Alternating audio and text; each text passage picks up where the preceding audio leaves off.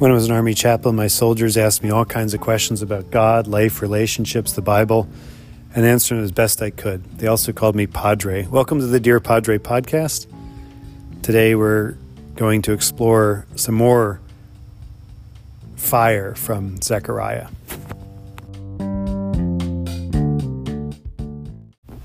A reading from the prophet Zechariah. Then the Lord showed me the high priest Joshua standing before the messenger from the Lord, and the adversary was standing by his right side to accuse him. And the Lord said to the adversary, "The Lord rebukes you, adversary. The Lord, the one choosing Jerusalem, rebukes you. Is this not a log snatched from the fire?" Joshua is wearing filthy clothes and standing before the messenger. He responded to those standing before him, "Take off his filthy clothes." And he said to Joshua, "Look, I have removed your guilt from you. Put on your priestly robes." He said, "Put a clean turban upon his head." So they put the clean turban upon his head, and they dressed him in garments while the Lord's messenger stood by. Then the Lord's messenger admonished Joshua, "The Lord of heavenly forces proclaims, 'If you will walk in my paths, if you will keep my charge, then you will lead my house and guard my courts, and I will allow you to walk among those standing here. Now listen, high priest Joshua, you and your companions sitting before you, for these men are a sign. Look, I am about to bring my servant, the branch. See this stone that I have put before Joshua. Upon one stone there are 7 facets. I am about to engrave an inscription upon it, says the Lord, of heavenly forces. I will remove the guilt of that land in one day. On that day, says the Lord of heavenly forces, everyone will invite their neighbors to sit beneath their vines and the fig trees." The word of the Lord. Thanks be to God. Still a name that's being used in the land. It is a version of this name that Mary and Joseph name their baby, sometimes pronounced Yeshua in modern English Hebrew, if we will. But this name Joshua, that God saves, is the name of the high priest. He has a mitre on his head. King James translates it as a mitre, like our bishops wear. Could be turban. The high priests of God in the Old Testament wore turbans and vestments that had very distinctive emerald stone or stones on them for the 12 tribes of Israel. And we have a description of those clothing. And here we have another description of this, the same clothing of the high priest there in the temple. This is Zechariah's concern, the purification of the second temple that has been built there on the ruins of the one that Solomon built that was destroyed by Nebuchadnezzar. And Zechariah is talking about renewal, and yet knowing that renewal has not fully happened. He's talking about the judgment that came upon the people of God that ultimately led them because of the injustice that they were doing before the judgment. That guilt, he keeps mentioning that guilt that is being removed from the people. And then he says these really beautiful things. He promises them a sign. And whenever we hear sign in the Old Testament, we think of prophecies about Jesus, certainly. And this servant that is going to come. The name is Branch, or branch of a tree. There was an evangelical church planted near where I grew up called The Branch. And this is one of the names for the prophecies about Jesus, the branch. Also, the origin of the term Branch Davidians, an offshoot of the Seventh-day Adventist, famous and infamous for the awful events that happened in Waco, Texas, but similar place of origin for this name. It does come from Zechariah. This is a name for Jesus, prophetically. And these stones that are there, the number 12 is not mentioned, but the number 7. 7 facets of this stone. And there's removal of guilt. Again, this concept of debt is here. The word debt and guilt are pretty much synonymous throughout really all ancient literature, including the Bible. And this weight of guilt, this weight of debt that they owe is being removed.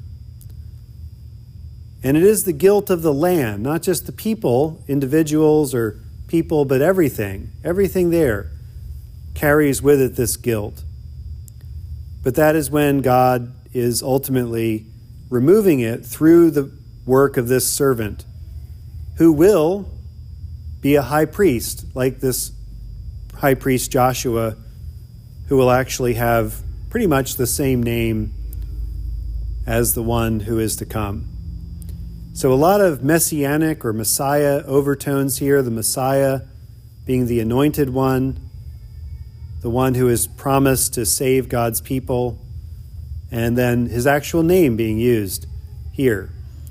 There's not a lot of emphasis on that particular name being used for Jesus. In fact, they're told that they're supposed to name him Emmanuel. And then it says she has a baby and named him Jesus. So I'll leave you to puzzle over that one. Why the name switch there? And nobody calls Jesus Emmanuel ever again. It's not a name that's used. No one ever says, "Hey, Emmanuel, come on over here." But he has this high priestly name there of Joshua, Jesus. And then this beautiful vision of what paradise really looks like. The peace that comes after forgiveness is a vision of people sitting under their own vine and fig tree. This is the metaphor used a lot in the Old Testament for heaven or prosperity or a time of great calm. Everyone just in their backyard, under their vine and fig tree. That is the symbol of peace.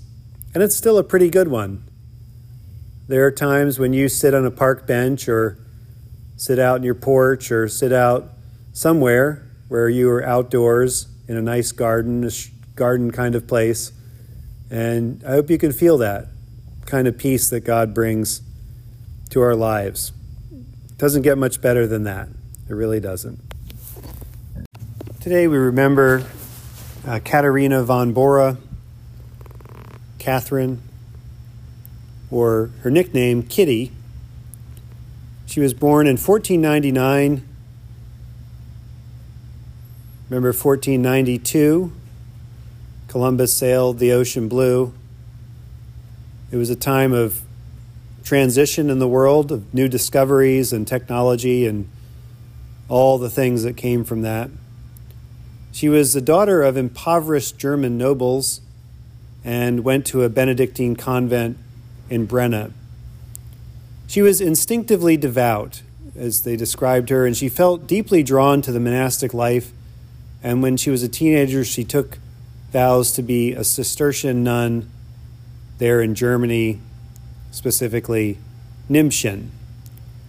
As a young woman, though, she became increasingly critical of many of the abuses that she perceived in the church and became keenly interested in the movements of ecclesiastical reform. In 1523, she and 11 other sisters secretly contacted Martin Luther and asked for his help in escaping from the convent. 1517 is when Luther nails the 95 Theses on the door of the Wittenberg church and starts the Reformation in Germany, which was a movement all over Europe to some degree or another, but it really stuck in Germany because Martin Luther survived the attempts to kill him. And so while Martin Luther is engaged in this work of announcing his reform of the Catholic Church in that area, many nuns and monks left their convents and monasteries, and yet many of them were locked in there, like Kitty. She was locked in their convent. You had to escape. It was very much similar to a prison situation as that is the vow you take as a nun or monk, is to not leave, the convent or monastery. And so they were often places that were guarded for escapees, and that is the case with her. She was smuggled out in a fish wagon and soon found that they had nowhere to go. Because their families refused to take them back, several of the Protestant reformers sheltered the women, and Catherine found a temporary home in the family of the famous painter Lucas Cranach. Eventually, all the women found husbands, mostly monks who had escaped, there in this community of this new Reformed church in Germany. But for Catherine, there was no match found. I believe she was around 20 and was thought to be maybe too old for marriage to the monks that were there. That's in another account I read, that was how old she was when this happened. Well, we can look at the numbers. Okay, she's 24 when this happens. So well past the age for nobility marrying, generally for the first time, and that may have been part of the problem. There was another problem with her, is that she was smart, and many of the potential suitors complained that she was too smart. She was intellectually intimidating, and her assertiveness was off-putting. Eventually, she said she wanted to marry Martin Luther himself, and he agreed.